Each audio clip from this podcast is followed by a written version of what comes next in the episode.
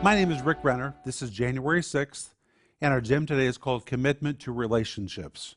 And our verse is 2 Timothy 2, verse 2, where the Apostle Paul is speaking to Timothy, and Timothy is a pastor.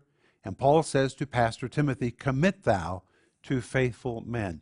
Timothy was looking for new leaders and wondered who to choose. And Paul said to him, Choose faithful men. That word faithful is the Greek word pistos. It describes someone that is reliable, someone that is dependable, someone that you know will really do what they said they would do. He didn't tell Timothy to look for people with a theological degree.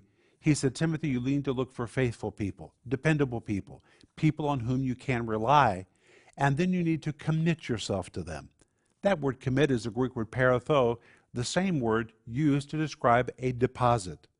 So now he says to Timothy, once you find people that are faithful, they qualify for your life. And your job is to pull up alongside of them and make a deposit into their life. And friend, that's a deposit which eventually will reap a lot of benefits for you. That's what I want you to think about today.